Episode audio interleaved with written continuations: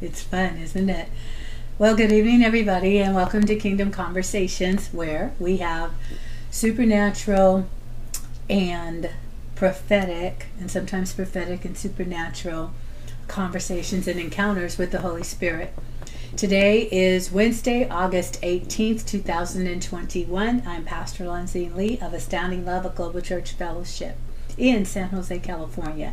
However, we are not broadcasting tonight from San Jose. We are broadcasting from my home, and we're in another spot in my living room. I actually call this my Zoom room because when I'm doing all the different phone calls and stuff like that, I sit in various places just for a change of background. How about that?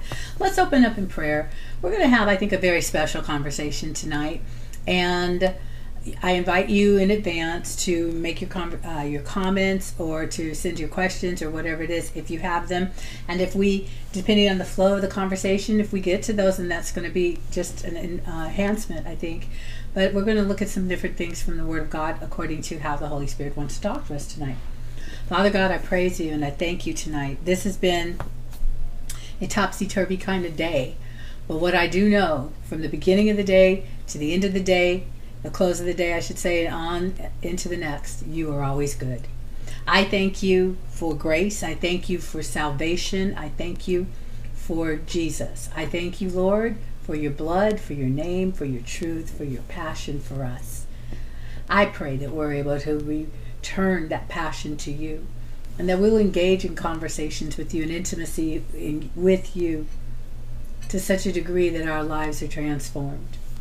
Father, I thank you for my apostle, for every member of my church family. I thank you for my family, all of them, whether they be a part of Astounding Love or, uh, you know, wherever they happen to be. Because to me, it's family. And they are so precious. Thank you for your love. Thank you for your grace. Thank you for the conversation, Holy Spirit, that we will have today. Thank you for your joy. I worship you, I praise you, and I thank you in Jesus' name. Amen. So I need to, um, there's a few things that have gone on, and I really don't want to talk about it today. Let's just say that it wasn't the best news day we've ever had, and yet, even in the midst of what wasn't the best news day, it was still a good day. It's still a God day. And uh, that's something to, to rejoice in. So, what I want to do, we're going to look at something. I've been, I posted um, on the, on a page here, and I'm searching through to see if I have any questions. So um, let me see if I can do this real quick. Um, one, one of the things I talked about a few weeks ago, or uh, about my birthday, um, I posted something. If you follow me on Facebook, then you would uh, have seen it okay? And um, what I said is for my birthday, I wanted something that Facebook couldn't give me. And I wanted something that I found money can't buy. And what was that? And I didn't say what it was exactly, except that I did say, I value my friends. I value my family. I value the people that are part of my life. I really, really do. And I am a I am a three word person. You will constantly, if you know me, hear me say, I love you. And I don't say those words um, loosely, I don't say those words uh, casually. I say it because it comes from my heart. I am a blessed individual to recognize how often God grants me people that cross my path and I'm instantly in love with you. I'm not talking romantic. Um, I look forward to that happening too, but but before romance has to come friendship, right? Absolutely. That's not where we're going tonight, but I want to throw that in there, okay? But I love my friends. It's really funny. My apostle, Dr. Baker, who's also my mom, my mom, for my Canadian friends, uh, she does a program on occasion called Helpful Temperament Moments with Dr. B. Baker. And that's something you can find on the More Than Enough Ministry site, and I'm sure Frederick will put that up there.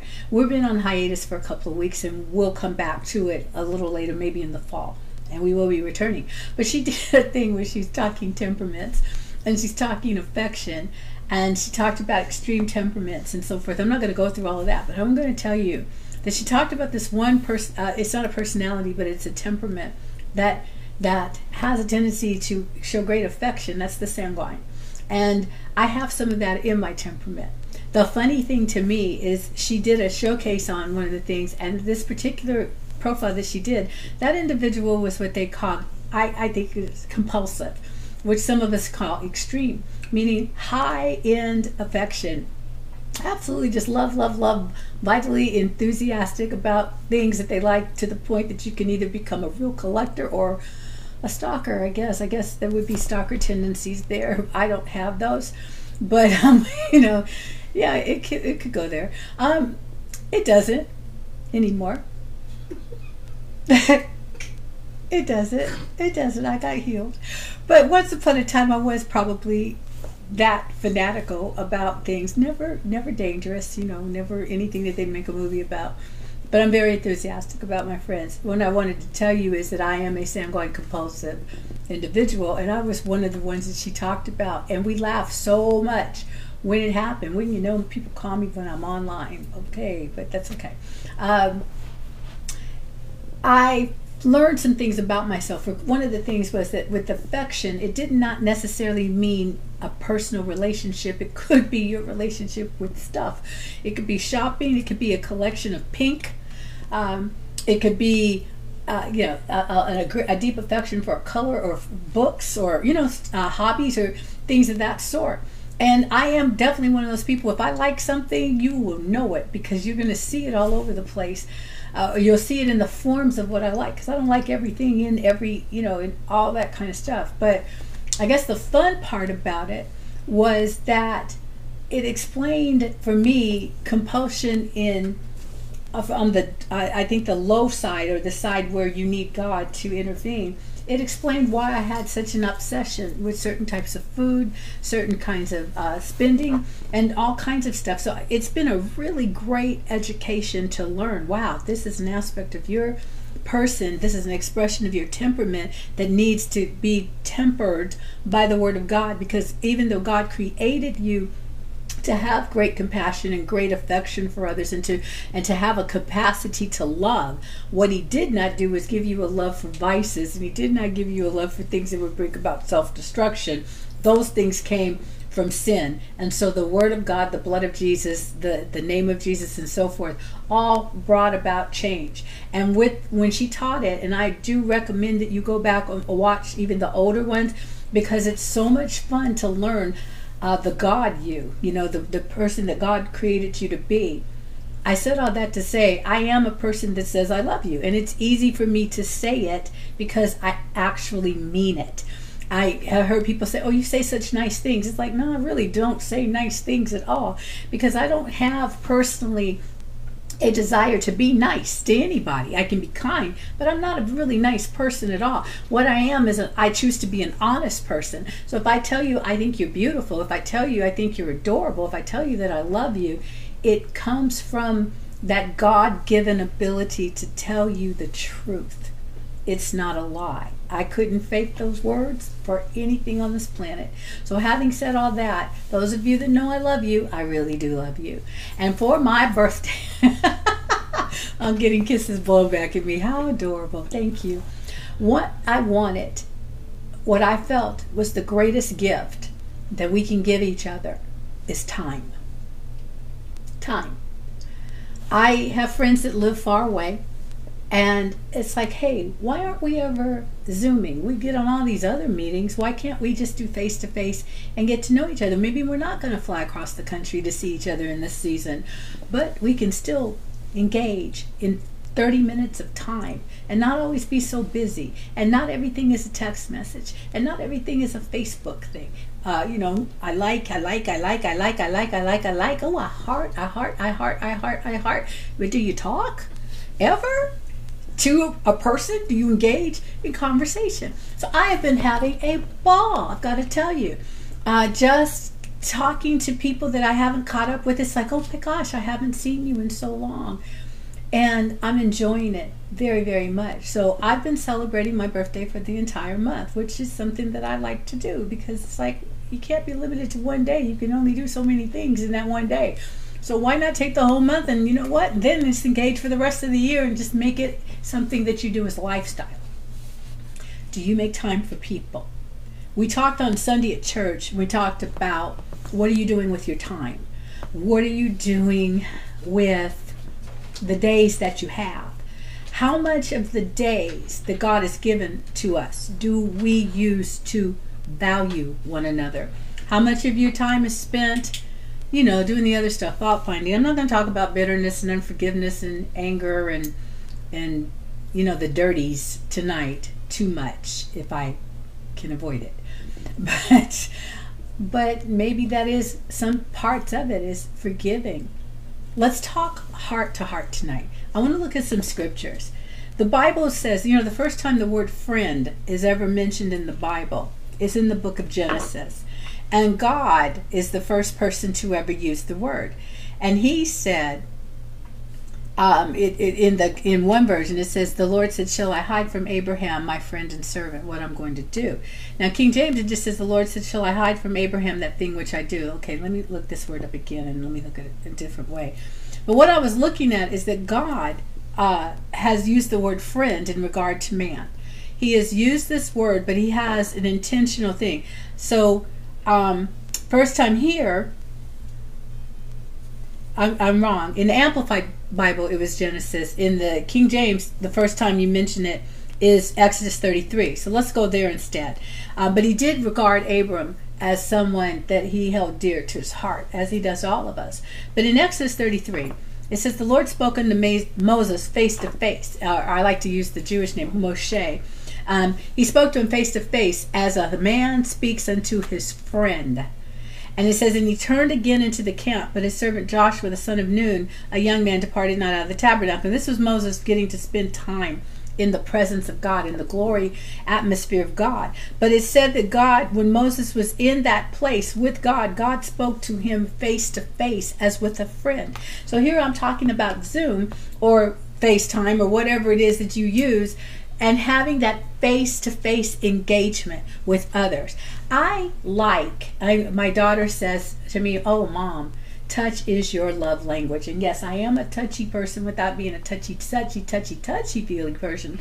But I do like to reach out. I'm a hand holder. I'm a um, pat on the back type of person. I am a individual that likes to have that kind of clean physical contact. Okay, and so people that know me, yes, I'm a hugger. I know people don't hug these days, so we have to fist bump or high five or hey, how you doing, and do all those kind of things or blow kisses. You know the things we do, and all of that to me are signs of affection and signs of enjoyment of another person. And as we're looking at that, because this is not about me, I'm using some of these examples, but I'm looking in the Bible. And I'm seeing that this is the conversation that the Lord wants to have when He says, Come talk to me. Come get to know my heart for you. Because I will show you things about yourself that you didn't even know how amazing. You know, sometimes a friend is the person that tells you how amazing you are. You know, if you uh, you say, well, this, you know, I look this or this or whatever your insecurities happen to be. Friends are the ones that tell you, look, look, you're accepted. You are you're somebody we actually enjoy being around. Or if you're having a bad time, we're some you're someone that we feel is worth the time. Or If you're going through a grief, you're somebody it's worth driving long distance to come and get to you, to be by your side, because that's the investment that we make in one another, and it's the same investment that the name of Jesus, the blood of Jesus, the power of God has made in us. God has invested in our lives and in us as a people. And so when it said he spoke to him as a friend, he spoke to him as a, a an intimate, someone that he it said face to face. So he's looking. Moses had that opportunity to be in the presence of God as someone that God held deep in affection. Okay, so this face to face, where it said the turning of the face or the presence of the person, Moses was in that place where he was before the face of God. And God is looking at Moses as someone that he loves deeply and who's presence he enjoyed. And this is before we were carriers of the Holy Spirit, as we are since Jesus came.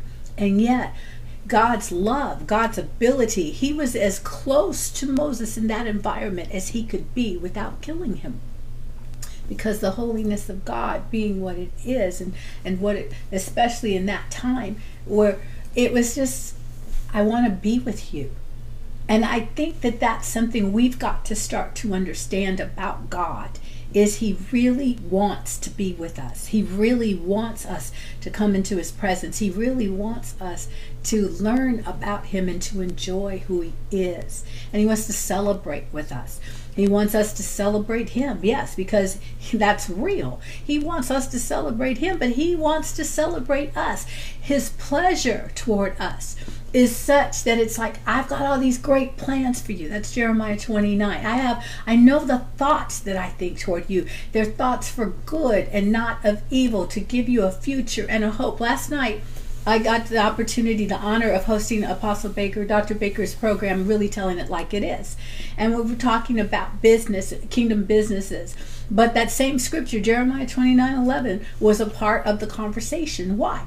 Because it, God is, well, He's well rounded for one thing. And um, He totally and absolutely gets us.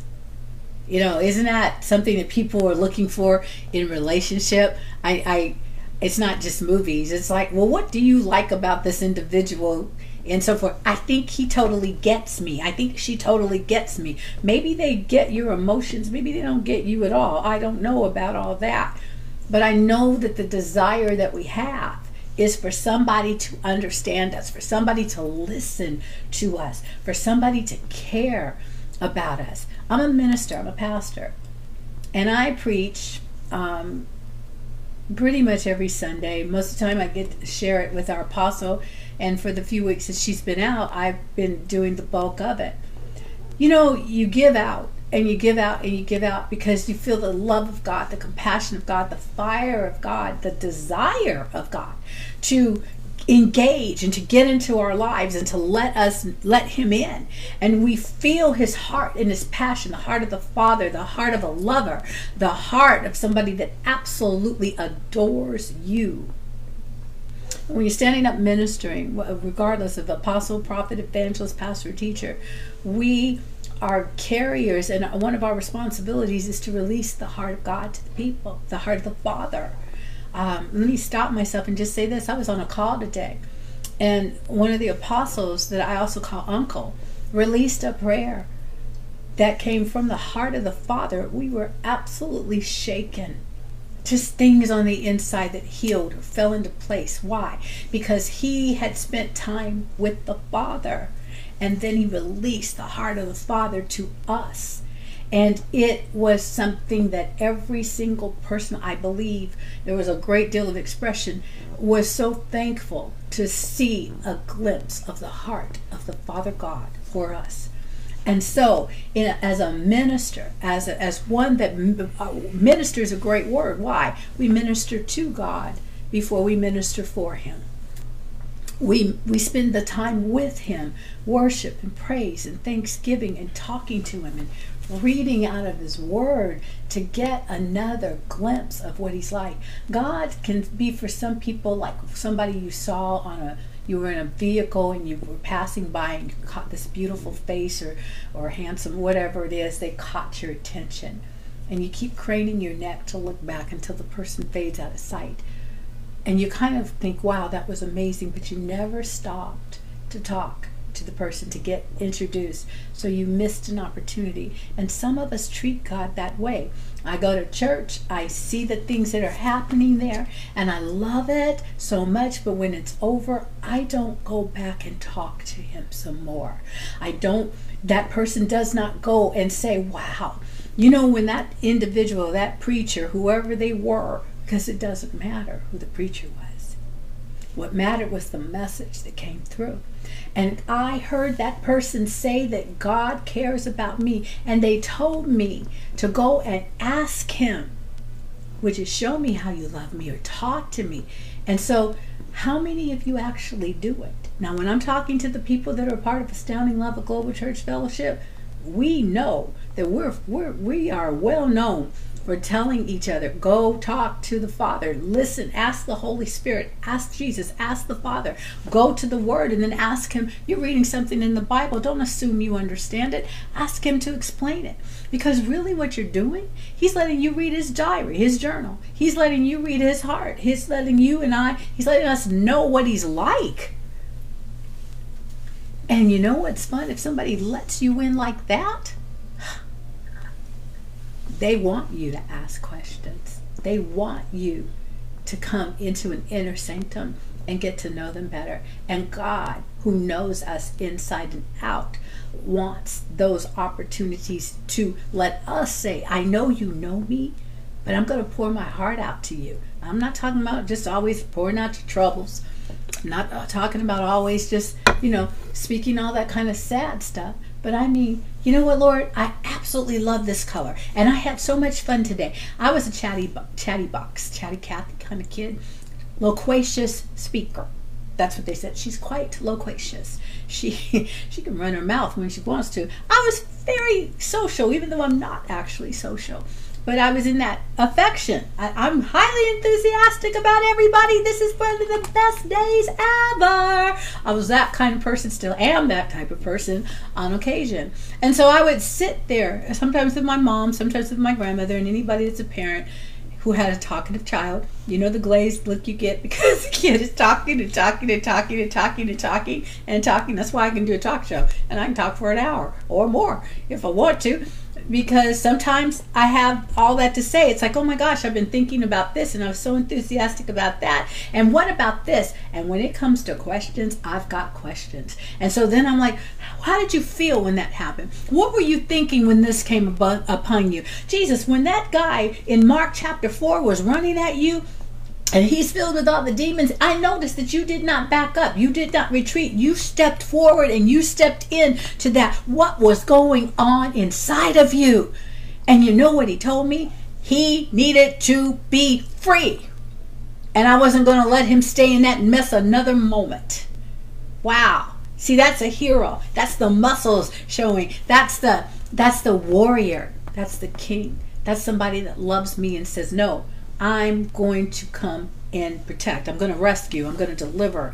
I'm not willing for you to be held in this bondage another moment. And that's his that's who he is. That's one of the aspects of his character that is always always there. And other times I'll say, "Well, what was it like when you walked on water?" I want to know. I really wanted to know. And so I asked him. And as you notice, my voice is going from the deep part, which is my normal speaking voice, all the way up here because I can go from zero to 180, as one friend told me, pretty quick. But I wanted to know what was it like when you walked on the water? I mean, come on, you walked on the water, Jesus. What was that like? He said, Oh, the Lord has walked on the water. The man, Jesus of Nazareth, walked on the water. And you know what he told me? Because he speaks 21st century to me, he said it was pretty cool. it was cool. He walked on the water, y'all. You know, if you put five cases of water on the ground, I could walk on those, but that's not the kind of walking on water he did. He actually walked on a body of water where the waves and so forth, you know, you read the scripture, Peter is like, ah, tripping a little bit, and yet he got out of the boat and for just those few moments, he walked on water with Jesus. And I feel that that's what faith is like. I'm going to just leap into this thing with you because you told me I got you. And it's a walk with him in impossible places. And he likes the adventure. He likes having the good time, having fun with us, and taking us places with him that we could not get to on our own. So that's kind of the first introduction. Um, face to face, this is my friend. God is my friend. There are songs, I'm a friend of God because he knows my name. There's something about somebody knowing your name. I have a name that most people don't know how to pronounce. But you know what? People that care about me, they make the attempt. Sometimes they don't do well, but they tried. And sometimes they don't remember it. They'll call me that woman, that blonde lady she's got that weird name, kind of, sort of, you know, whatever it is, or they, they, they say it wrong. And I so appreciate that. I appreciate the fact that somebody made an effort instead of, oh, you know what your name is. I've had people that I've met that would say, your name is too hard for me to remember, so I'm going to call you by something else. they try to give me a nickname. And when that has happened, and this happened even when I used to work in corporate America, they go, "Oh, your name's too difficult. I'm going to call you this." I said, "You can call me anything you want to, but if you don't call me by my name, I'm not going to respond." You don't have permission to name, rename me. My mother and my father gave me that name, and you don't get to change it. So I know they it was executive sometimes, and they looked at me like, you know, everybody has a nickname. I said, and I have a first name, and I told you what it is, and I'll help you to learn it but I'm not going to respond to what you want to call me. I'm going to respond to who I am. Okay? Now, that's probably why I don't work in corporate America. but it was, it's what you do. You care enough about somebody to know their name, to know the names of their children or their favorite pet, or uh, you don't make assumptions that everybody likes bacon. You don't, and you don't throw them aside because they don't. Everybody doesn't like chocolate. I have one friend, I just, I, you know, how could you not like chocolate? Well, it didn't put the friendship on the line, but it told me, wow, you don't know her on this level. You call her sister, but you don't know what she likes and doesn't like. So I started making an effort. Well, do you like this? Do you like that? I'll try this. Why? Because I like to give gifts. Because I, I, I'm a blessed woman again. People give to me all the time but I like to gift back and sometimes first. I love to be able to give. So sometimes the best treasure I have is my time. Let me sit down and listen. I've got friends that talk and talk and they know everything. And I, and I talk a lot when we're talking about the Word of God. Sometimes I just want to just talk about the Lord. I want to talk about these things and I want to hear Him talking to us in the midst. I'm blessed to have the kind of friends that like that fellowship, and it's awesome to us when we're speaking to one another and Jesus gets in the mix. The Holy Spirit starts to talk to us. We've had supernatural encounters where we didn't even know. It's almost like you say to yourself, Here we are, and we're talking. And did it even dawn on either one of us that the Holy Spirit was listening as well? And He got involved in the conversation and he would start to open things up. And it's not always about the scripture, it was things about the Lord, it was things about how God sees things, which helped to change the way we saw things when we're living here in the earth. So, do I have any questions or comments on that part while um, I take a sip of, oh, Frederick, this is vanilla bean tea tonight.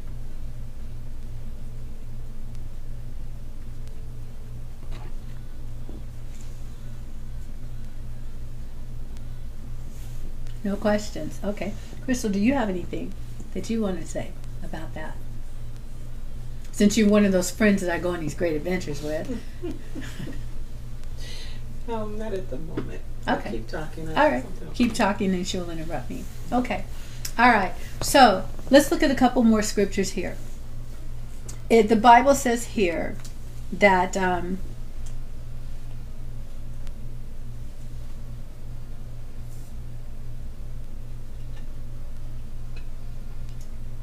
Wow. One talks about betrayal. That's Psalm 41 9. So here we're talking about engaging in the friendship, in the warmth of the friendship, and you can send the text to me if you want. In the warmth of the friendship. But sometimes there is the betrayal. Sometimes things are not going the way we want them to. Yes, it is, Frederick. It's very good. he sent me a message. Vanilla bean tea. Ooh, very good. Yes, it is. Um, it says that my own familiar friend in whom I trusted, which did eat of my bread, has lifted up his heel against me. My own familiar friend. This is somebody that he's saying, This was an intimate, I, you have a key to my house, bosom buddy you're a person that has my secrets. Anybody remember growing up, even if you were in nonsensical, crazy days, and you could point to one person and says, "Oh no, that individual, they got all my secrets. They know everything. They know what happened in Vegas, if that's where it was. It didn't. St- it stayed in Vegas, but they were there and they witnessed it, or they know this about me, or that, and they're friends to this day. I know people that have had situations or shared things with me. It's been over 20 years since I ever even had the conversation with them. Do you know I still keep those secrets to this day? They were not secrets that were harmful for anyone else. It was confidence that they had a, a shared confidence, something that they spit said to me. I don't even know those individuals anymore. But do you know? I will never spill their secret. It was a loyalty that was given. It's not going to harm anybody. There's no bodies hidden, or, you know, nobody was robbed and nobody was harmed in the making of that friendship. But what I mean is, is that it did not dawn on me to betray. Betrayal cuts your heart and brings about a wound that it takes God to heal. Time does not heal wounds. God does. Okay? So time heals all wounds. No, because we know people that have been bitter and angry for 20, 30, 40, however many years they've been around. And they're still not recovering. They keep reopening the thing. So time does not heal wounds. Again, God is the healer, not time. Okay? God created time. He didn't create time to heal. He himself, he, he sent his son for healing. He's the healer, the Lord that heals you. So get that straight. No, time doesn't. So if you feel wounded, find a friend. Find someone that will go, take you by the hand, and go to the Lord with you. Because that's what a friend does. A friend loves you that way. Is closer sometimes than a brother. But here he's talking about this person knew me. They they were they completed me. They were a part of my everyday existence. This was my go-to my champion my my best bud the, my backup. And they betrayed me. And so that cuts to the heart of something. And here you were giving of your time. And you overhear someone say something. I was once in a relationship where um, supposedly it was romantic supposedly it was you know for life. We were exploring the uh, possibility of getting married. But and i thought of this person as my friend. When i was i i described it sometimes feeling like being thrown away or put out like a, a piece of trash. It felt like i landed on a trash heap. And i remember it probably took me about six years to recover from it why? Because I was thrown away or dumped in a relationship? No, no. It was because I thought he was my friend. And I was betrayed in that. Now, he wasn't my friend. I thought he was my friend. God never said he was my friend. In fact, God did not speak to me through the person. If God cannot speak to you through the person, you're probably not in the friendship that you think. Because even, I'm talking to born again people now, but you know, your friend will speak well, God will, is able to speak through that believer friend. He's going to stick closer than a brother because that friend, that word friend, is also a term of covenant. It means a strong friendship that has been cut in blood.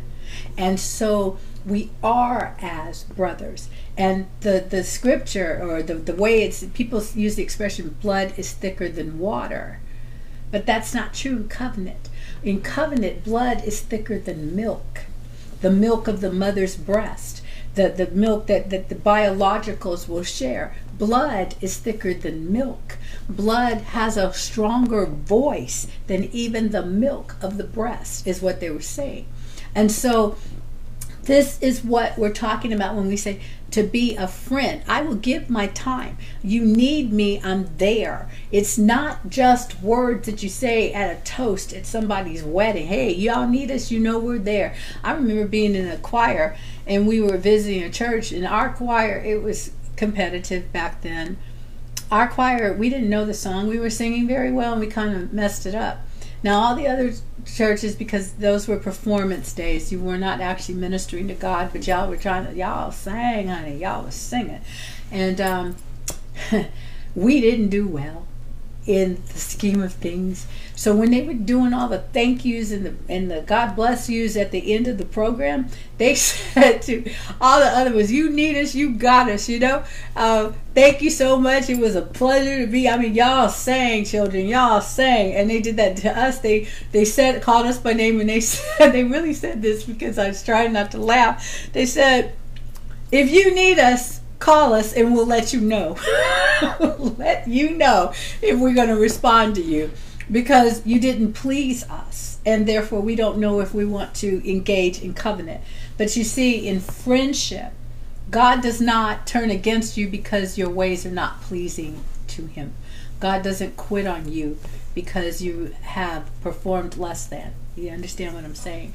I don't know who you are that needs this, but I'm going to give it to you because it's just that important that that God wants not only to be your friend but to have you as a friend.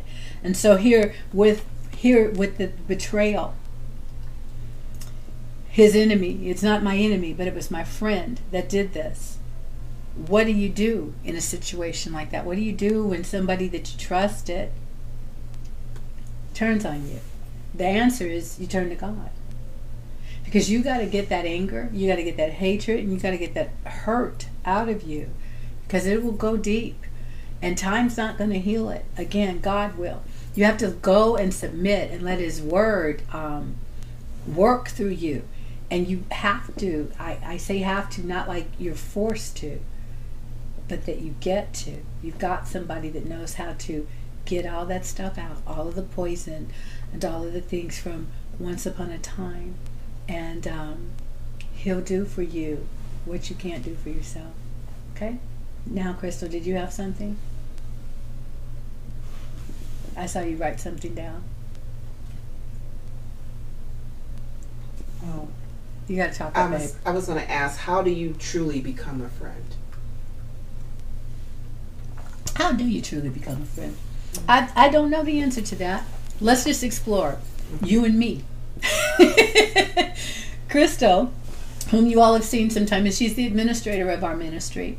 And we go back a lot of years. Um, we go back to when our children were in their little infancy stage. I met her through another friend, actually somebody that was a part of our church. I wasn't a pastor. I was barely. I wasn't really a minister then, but I sure wanted real cute Christian friends. I wanted friends, and um, I saw these different women. They know who they are, so I'm not going to mention them if they're watching tonight. But I wanted to be their friend so much, but I didn't. I was awkward. Let's just leave it at that. I was pretty awkward, and I didn't know how to engage with people. Uh, I had a form of pride that we call being shy. It wasn't shy. It was thinking the things I thought about myself, which meant that I wasn't willing to take a chance or take a risk. And um, but one of those friends over the time brought um, Crystal and her husband. At the time, he's moved to to heaven, but brought them to our church, and that's when I first met her and thought, okay, she looks nice, but I wasn't interested. I'd heard about her, I'd heard about her, I heard about her, and so we said hi and so forth. That was it. A couple years go by, and she shows back up again, and now we're kind of chatting back and forth, but I don't think she liked me very much and I didn't really care for her either because I would watch other people come to the church and they got to be instant friends with Crystal, but Crystal didn't want to be my friend. So therefore, you should see her reaction. it's funny. It's true too. I'm not lying. She did not have because by then I was a minister, and so anybody in ministry, you understand, people didn't really want to be your friends because you might bring the God factor into it. And if you're going to bring the God factor into it, you might suck all the fun out of everything everybody was doing because we were quite carnal.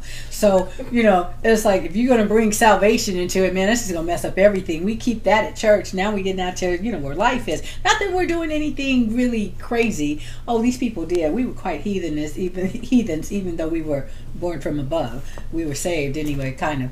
You know, you couldn't really tell. Anyway, but I was a little more so, at least to the point. My religion was such that I wrapped around, wrapped it around me, and I wore it like a protection. So um, she didn't want to be my friend. So we would chat back and forth, and we found we had certain things in common. And our children, our daughters, all liked each other. So we kind of, sort of tolerated each other. But it wasn't friendship. I mean, we would chat and have really great conversations, and one or the other would say something. I guess we offended each other a lot. And after the offense, it's like, I don't want to talk to her anymore. And so, lo and behold, fast forward all these years, I'm, you know, I'm calling her. I don't know why. And whenever I called her, she didn't want to talk to me. I didn't want to call. I didn't want to call her either. But it was like the Lord would say, "Call Crystal." It's like, do I still have her phone number? Because I don't really want to talk to her, Lord. But I would call her and we chat. Oh, hi, how are you? You know the phony stuff. Hey, it's been good to see you. I mean, good to talk to you. Yeah, because you don't really have to listen to the person when you're on the phone, like you do when you're on Zoom, unless you hide your face or something. So we went through this and we clashed, and so we could easily. I could go three years without talking to Crystal, and Crystal was not pining for me either. I'm, I'm trying to get you to see that it was understanding. Then God spoke and he spoke to our apostle and he said, God has created a friendship with you two that is also a sisterhood. And we thought, you know, she doesn't miss God much.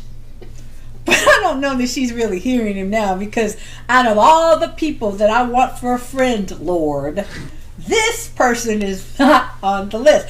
You're testifying. I'm te- am I telling the truth? I want, Amen. Okay, see, so I, I just want y'all to hear. This is this is really it. So, how does a friend form? A friendship? God puts you together. Now we have fought. We had fights. I mean, but you're the pastor. Not in those moments I wasn't, because I could quite be. Car- I could go quite carnal on you. And we would have to go somewhere, or we're thinking we tolerate each other because we like to shop together. And there were a few things we like to do. But one day, Crystal just did something that ticked me off. Instead of me saying, hey, listen, You've got to give me some attention. I, I don't need attention all the time, but there's at least once a month you've got to act like you're more interested in me than your phone or talking to other people because I want attention. I'm feeling it today. I'm needy or whatever it was. And I made comment to her like, I'm not a chauffeur. Oh, Suki, Suki, you go, have a fight now. She put the phone down. We're sitting in front of her house in a car, my car, my car. And she's ready to go and she's from philly. I'm californian. We don't know how to fight quite the same way as people from other states. We're kind of you know woo. Are we going to have an encounter? Group hug? What are we going to do? Not really. That's not really what we're like but people think we are. But i was not of that ilk to fight. And she was ready. Uh, you know honey it was coming. And i was giving back and the spirit of god said no. And so i'm looking thinking i don't know that i want to hear him right now because we were kind of yelling at each other. And yes, I'm still a pastor. And yes, it was all this other kind of stuff. But see, that didn't even enter into it because she didn't see me that way. She saw me as quite the irritating person that she didn't even know why she was trying to spend time with me. And the Lord said, I need you, you, you have to stop this. You're letting something in. So we looked at each other and it's like, you know, we got to repent. We can't go anywhere until we apologize. Well, I, I, I, she had a heart to obey. I had a heart to obey. We apologize. About 20 minutes later, we were joking about the thing that started the fight. So, what am I telling you? We had the desire to move beyond the carnal knowing each other after the flesh and start getting to know each other after the spirit because we needed each other. And then there was another day, a couple months later, that the same type of situation happened and she saw it and I saw it. And it's like, this is a spirit of division. And it wants to separate us so that when the time comes to fight for the things that God is telling us to fight for together, we won't be able to do it because we will hold each other in judgment. And so we prayed that day. I remember we were here in this house and back in what used to be my office, and we started praying against it. And when we did, this thing left, and immediately, almost immediately, my neighbors started cussing each other out. There was no nothing going on, and all of a sudden, these people started fighting. What we realized was this spirit was looking for a place to occupy. So we had to tell it, get out of the neighborhood. You cannot touch any of the people here, and it left. But we saw how evil it was and what it wanted. And so since that time, I think we went through a few other rough patches but the memory of the Holy Spirit, just a few, okay, maybe 30 or 40 others before we finally decided, I think we're going to be friends. And then one day she came and she said the most powerful words. She says, You know, you're my friend and I love you. And I had tears in my eyes and everything because she really loves me now. So what I'm saying, uh, that's fun. It was you got to fight for what God gives you. You fight to keep it. You don't have to fight to get it, but you guard it and you protect it. God said we were to be friends. I wouldn't trade this woman for anything on the planet now, and don't you don't need to do all that. we keep humbling ourselves one to another. We keep allowing ourselves to be transparent. I don't have secrets. I seriously don't have secrets. Whatever is going on with me, I have a select group of people that God has placed and said, I've assigned them to you. Not assigned them to be an entourage, but to be somebody that you can trust. Because I also caused you to be someone that they can trust. I'm not going to betray them, and they're not going to betray me. Because if either one of us did it, it would be a betrayal of what God has given.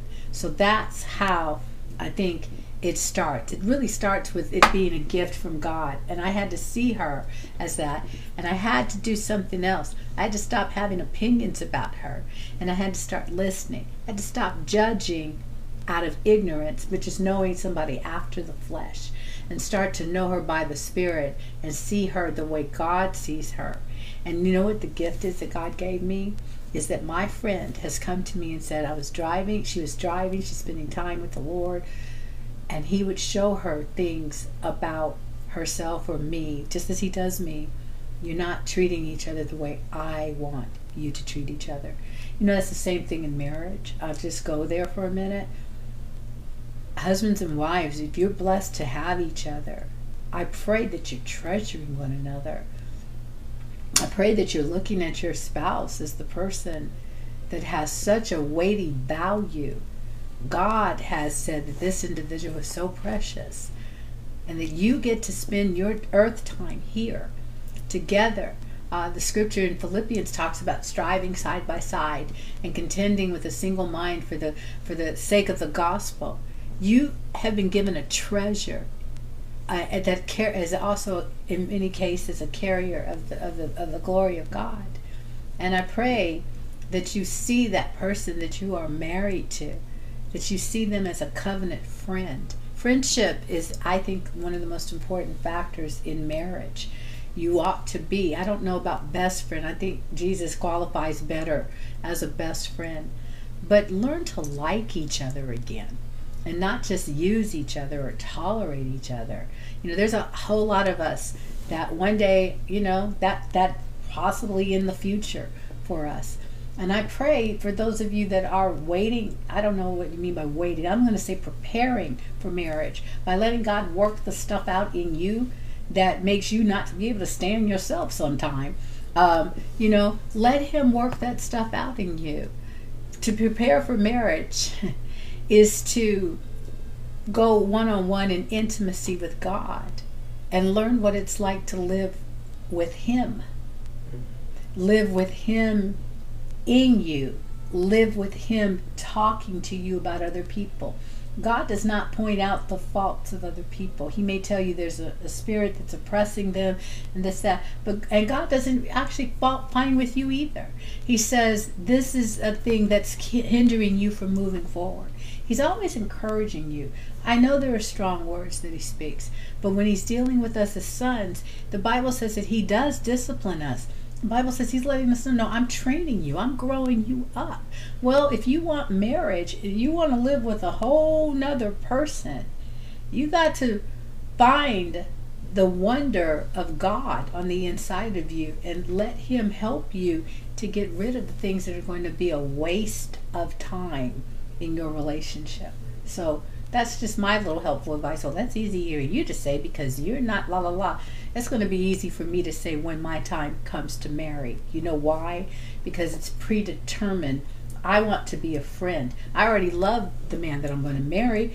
I have to still get the introduction, you know, and all that kind of stuff. But what am I saying? There's a deposit that God has put in our hearts for each person that He brings into our lives. I didn't say the people that sneak in and creep in. I said the people that He brings into our lives. God has already put a deposit of Himself in us that He wants us to release and pour into each other. That's platonic friendships, that's uh, parental relationships, that's uh, um, um, uh, siblings. It's it's it's in ministry. It's the people that we interact with, the people that we interface with. He put in us the capacity to respect and honor one another, to see each other, to walk with each other in the spirit of the fear of the Lord, to walk obediently um, with Him, and to honor Him in us. He really put it in us, but sometimes we're not willing to allow Him to develop it and to take it further. That that I, one day I'm going to have. Uh, some different guests on that I think are more advanced in being able to talk about these kind of things. But I, I, I, really do want to talk to single people for just a moment. Become a friend before you become a lover.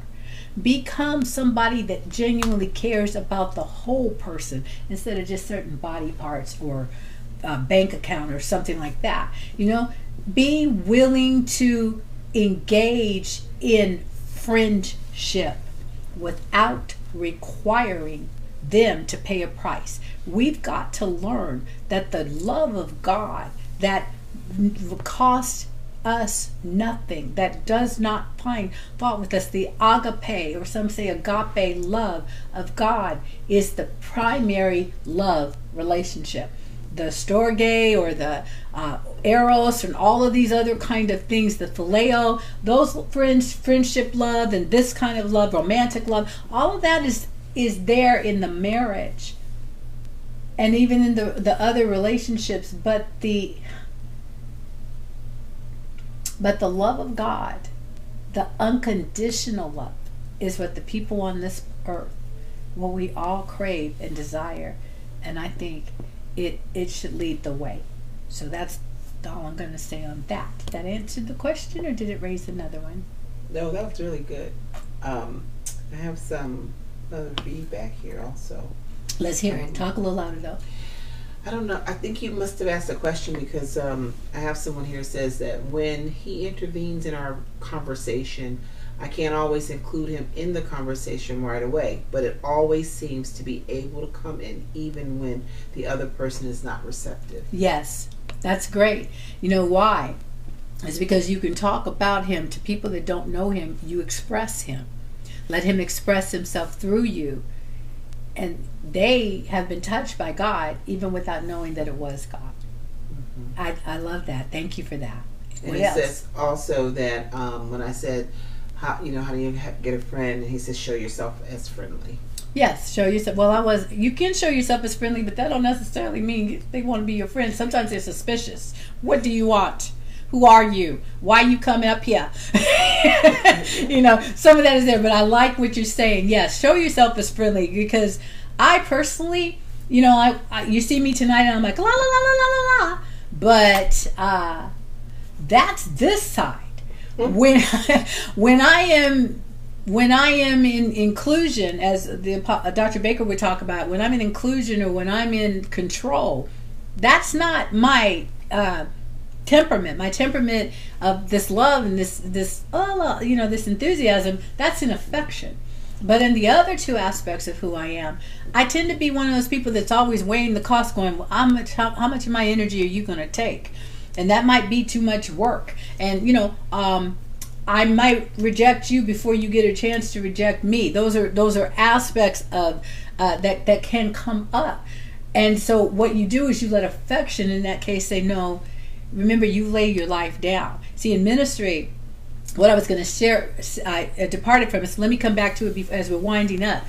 Um, in ministry, you're pouring out, you're pouring out, you're pouring out the heart of the Father. You're pouring out the desires that He has. Okay and sometimes you feel at the end when the amens are said that there's nobody to talk to. You're like, does anybody, you know, whatever because you know folks will scurry and and hurry and and go and do some depending on what you preached and and or you know what they heard or think that you preached or you know whatever it happens to be and so you may see a minister or two that just stands there afterwards because you poured out and you're shaking the more we yield to the Spirit of God, the shakier we can feel when it's all done. And I am known for asking a question after. Um, my daughter knows I'm going to say it. Crystal knows I'm going to say it. And a few other people will say it. I'll say, What did you get out of the service? Now, why do I ask that question? Because I want to add a girl, uh, pat on the back? No. Because depending on how much you yield it and let Him speak through you, you may remember saying certain things, but you have yet to hear what was said. We have to actually listen to the message in order to be able to be a receiver of it and one that will submit to it on a different level from the outpouring. And so, what I'm looking for is not feedback. What I'm looking for in those moments is, and I've heard my mom say this and others say this, it's like, I just want the fellowship. I want the closeness. I want the friendship. I want somebody to say, I totally get you. Not me personally, but by spirit saying, oh my. And when he said this, and you kind of almost want to, you don't want to replay it, but you want it to play in you. You want it to to settle in you. You want this is when you start to love the word of God, when you start submitting to what he said and you're saying, I want this to live in me. I want you to have place in me. I want you to occupy. This is kingdom. I want you to occupy, Father. Jesus, Holy Spirit, I want this word to dwell in me richly, and I never, ever, ever want to let it go. And it's great when there's some another spirit, another human carrying a, the spirit of God that can let you release that. It's kind of intimate. It's no, ain't no kind of to it. It is. It's very intimate. I think it's probably best when you're married, but it's uh, it's a tremendous experience to minister the word, and then to have the word minister back to you and to have that friendship again friendship with someone that they want to walk hand in hand with you while we each walk hand in hand with God. So I'm also describing the longing some people have for marriage because that's what a kingdom marriage is. We're always, always sharing the king one with another and receiving as well. Last questions? Yes. Comments? I have a question. Yes or there's a question. I okay. Say. How do you s- stay motivated, or what, or what gives you the consistency to continue to study the Word of God? That's a great question. You ta- uh, you asking me personally, or are you asking, like in general, how does one do that? Because I want to answer it the right way. Well, I think you can answer both. Right. No, I can I can make that quite personal. so okay. I want to I want to I want to answer it the right way. So if it's somebody's that inquiring of the, for themselves, is that what you're asking? You're inquiring for yes, yourself. personally. Personally for them. I told you I like questions. All right, I'll split it. Okay, let me answer it in general first, where it's for you, not general, but specifically for others. It has to it has to be that you answer his call. He's calling us all the time. Come talk to me. Come spend time with me. You get into a situation in your life and you're going i don't know what to do but then you remember i'm not alone. And i have a resource. I have the spirit of god. I can just go and ask him. And typically when you ask him a question the answer's in here. So you stop regarding this bible as this big religious thing that you have to kind of work your way through. And instead, you realize that this is where kingdom conversations start. They start, the supernatural, the prophetic encounters happen with the Word of God, not just with each other. It's always Him. He is this Word. And so you realize you may start in what we call the epistles, the letters, Galatians or um, Ephesians and Philippians and so forth, and those are letters. Those are conversations that God is having with us about how to conduct yourself in life and how to walk in this and how, you know, I don't know if you guys know this, but you know, there's even marriage manuals and prepare, preparation for marriage kind of books in there.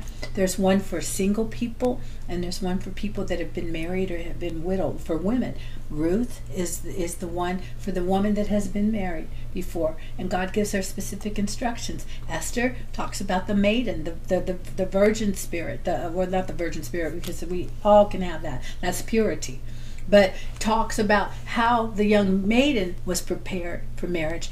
And Ruth, it talks about how the formerly married woman was prepared for marriage and the things that she went through. And there's other books that talk in in, in um, the proverbs and and in different places where you it teaches a man how does a man keep his way? How do i do this? And it shows you the strength of god working on the inside. Did you, that's in there. Did you know that there were places where you can find the business ideas? Where you do if you watched last night. I just recommend going back that. You can find out things about your children. You can find out things about how to to compute things, how to do this, how to do that. It's all in here.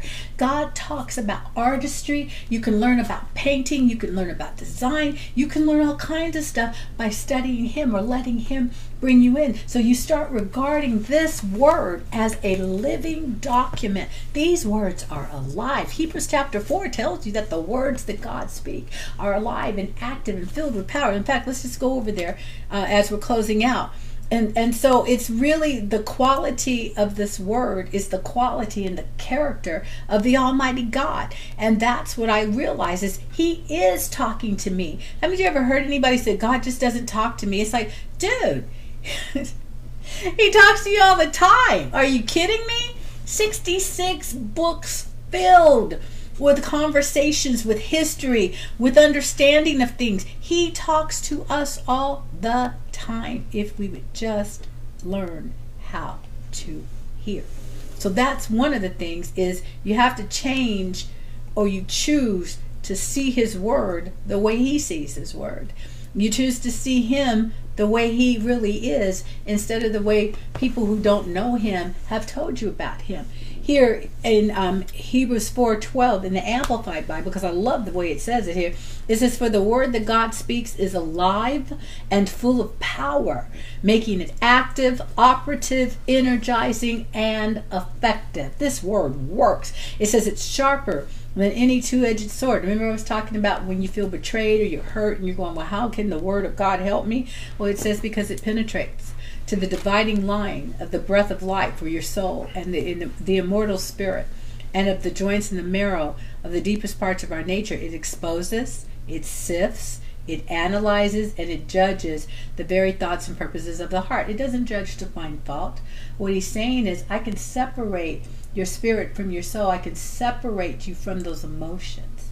And then I can take those emotions and I can put spirit into those places and bring healing and we can uh, uh, we've done it many times. We'll tell people listen we can pray and we can help you start on the journey because we can get, we can start speaking the word of god and you will find that the power of the blood of jesus is so so true that it will begin that you will start to begin to receive the healing that he has for you. And god never that he says the good work he began in you he brings it to completion. He doesn't come in to half step with anybody so again, it's knowing that he is his word and this word is alive and that he's invested himself in it. It's his voice speaking to our spirit spirit to spirit conversation and that it will change things. And how do i keep myself in, in, in it? The same way. That's that's just what it is. It is and then i i listen. Okay again let's talk intimate as we close this up whether married or single. I'm going to say this to to uh, God. Do I have to say that? Okay, I'll say it. If you are unmarried, but you're waiting or you're desiring your mate, never ever use your bed as a place to fantasize for a person to marry. Do not, do not lay on your your personal bed dreaming about the spouse that will lay there with you, lie there with you. Don't do that. That mar- that bed that you sleep in as a single person, as an unmarried person, that bed is the place where you and the Holy Spirit are to have intimate encounters of conversation where he is to he wants to minister to your spirit and he wants to move things in you and change things and teach you what he wants don't bring in in, uh, uh, in most of our cases an unknown individual or a fantasy into this place where you are meant to be set apart with the Holy Spirit. Don't do it. Don't do it. And you'll find that you'll cease, whoever you are, to be plagued by these demonic things that are trying to to say it bluntly get with you. You'll start getting rid you, you you'll bring purity to your room. You'll bring purity to your mind to your will to your emotions. And you'll stop having these cravings that you're having to have sex outside of marriage. You'll stop having these cravings and these desires to do other things. It's a, it's a family show so I won't use those other words, but I'll say self medicate yourself sexually. I think you can figure that one out. You'll start getting rid of the uncleanness, and you'll you'll stop, stop. So just stop, okay? That I, I can just say stop, stop that. All right, now. But I said this: even when you're married and you share, there's there's because you're inside yourself, you can listen for him to talk to you. And when he calls you, some of these husbands and wives, I'll tell you, I got up early. I went into my, the prayer room because the Spirit of God was calling me. That's my call to intimacy. God is not this evil, icky, ugly thing that's trying to have physical relations with you. No, it's spirit to spirit. And He's calling you to come and spend this time with Him so that he can minister to you and so that you'll learn how to minister to him. And his bible this bible this word is a part of that. He'll i will lead you in the way that you should go. I will guide you with my own eye. I will teach you to prosper. Come to me and ask me the things to come concerning my son. I will perfect the things that concern you. I will open doors for you that no man can shut. I'm the lord that heals you. I'm the lord that loves you with an everlasting love. I'm the lord that rejoices over you with singing I'm the one that allows my glorious voice to be heard. I mean, there's so many aspects to how amazing and wonderful He is. And it's not crowded in that conversation with Him because there are few that are willing to do it. So I challenge you to be one. And the last part of what I do, I worship, I sing. I, I got my song back. It was a lot of years, as I told you, being thrown away and believing so many different things and walking in so much bitterness or unforgiveness and all that other kind of silliness, I lost my song. I'm a singer and I'm a worshiper. I lost my song for a while. I put it away. I let it be taken and hidden, hidden under pain, hidden under bitterness, hidden under judgment and unforgiveness and criticism. I'm not willing to carry that. I've been I've had a lot of things happen to me over my life. I've had horrible things happen to me but not a single thing anybody ever did to me, against me, or spoke, even that betrayal. Baby, it is not worth it to me to carry that burden of hatred, bitterness, unforgiveness, um, prejudice, judgment, none of it. It weighs down the glorious opportunities that we get to spend with the Lord. I rather forgive. I'm just not interested in holding anything against. And that's one of those things I'll carry into marriage too. You're forgiven. We don't talk about it, but you're forgiven because as I've told many people, I forgive before I get up. It's just a lot easier so that it, when things happen throughout the day, I'm not going to be offended because I've already forgiven. Okay?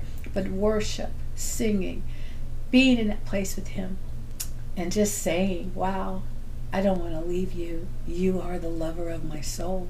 You're the lover of my heart, and I want to be with you, Lord. And that's how His Word becomes even more because He's my friend, and I want to be His friend too. And so that's my answer to that. And I think that's pretty much the conversation tonight. Any other questions? Last time. There was a thank you. Welcome. You have anything? No, I thought that was excellent. I'm sitting over here like, She's funny. Okay. Well, loves, that's um, all that we're gonna we're gonna do tonight. Um, I want to thank you so much. As I said, this has been an emotional day, but it's a wonderful day. This is the day that the Lord has made, and I get the opportunity to be glad and to rejoice in it, even in the midst of bad news or sorrow.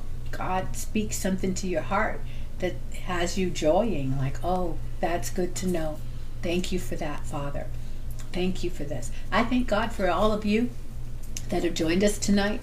I thank God for the people that are a part of our ministry of Astounding Love of Global Church Fellowship. And I praise God for, and for those that are more than enough ministries, I praise God for all of you being here and, and getting to share. This is face to face, so I, I can't see your cute little faces, but I guess you see mine. And I thank you for engaging in questions. And I want to hear your stories. I want to hear about how you took the words that God poured out tonight and you made a difference in somebody else's life, which made a difference in yours. I want to encourage those of you that are married, love the person, you know, learn to see them God's way. And for those of you that are preparing for marriage, learn the lessons and do the things that He wants to do so that He, God wants. Let Him have pleasure in you in your marriages or in your single uh, state or your in between state, whatever it is, seek to be pure of heart by letting the blood of Jesus and the and the presence of God be a part of your environment and make the most of the time that you have here in the earth to be a blessing and not a curse, okay? That's pretty much it. Astounding Love and uh, More Than Enough Ministries, we're going to give you your opportunity to do your giving, do your tithing, and so forth. I think that next week I'm probably going to do one more broadcast from home. Uh, if I do the Tuesday night, we'll do that one from here too before we go back to the building. We're taking a rest in the month of not just because my birthday is next Tuesday. It is Tuesday. Um, I haven't done that in a long time. I had to think about it myself because I'm I'm doing a 30 day workout challenge and um, um, I'm consistent. You know, I've got to do it today.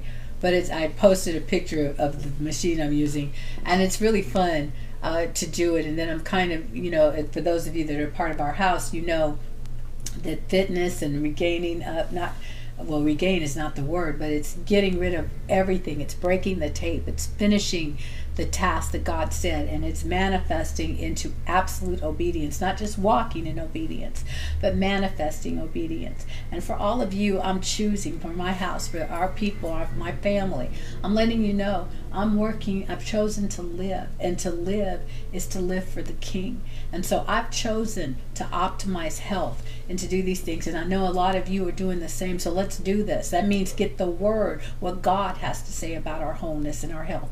And it means believing what He says and making Him the only source of our truth. So let's do this thing.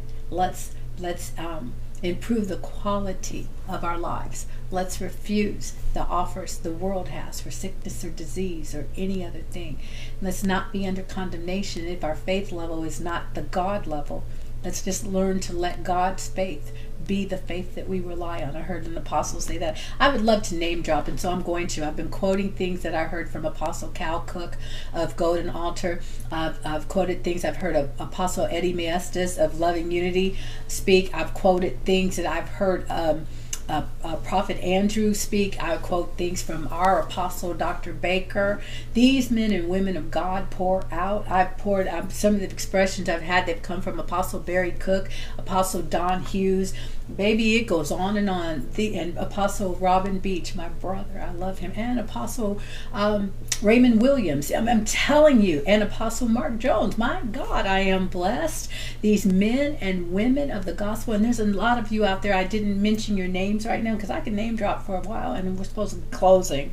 But I want to say to the loving unity people that catch us and watching Apostle Maritoni, um, thank you, thank you apostles, prophets, evangelists, pastors, and teachers for pouring out the way you do. Thank you for your prayers, Apostle Marshall McGee, Prophet Randy McGee. Thank you all so very much. Pastor Mike Rodriguez, who is supposed to be my guest, but we'll, we'll do that in a couple of weeks.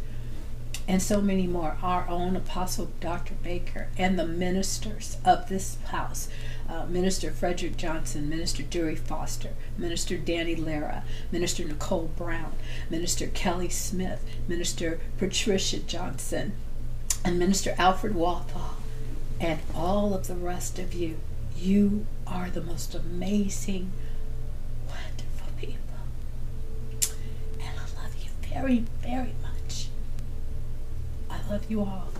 my friends Carlita and Soshi, and it just goes on, and Leslie. And if I didn't mention your name, Alicia, if I didn't mention your name, you know, whoever else it is, oh my darling, it's not. Because you don't matter, because you do. So I'm going to stop there. I love you very much, and I thank you for joining us tonight. Rodney and Jimmy, Sibby, all of you. Okay? Thank you so very much. Today is very special because you guys have joined me. We'll see you on Sunday for Biblical Solutions for Life. I bless you in the name of Jesus over the seeds that you've sown. But I thank you most of all for your time. I love you. I love you so much. And I'll see you next time. Good night.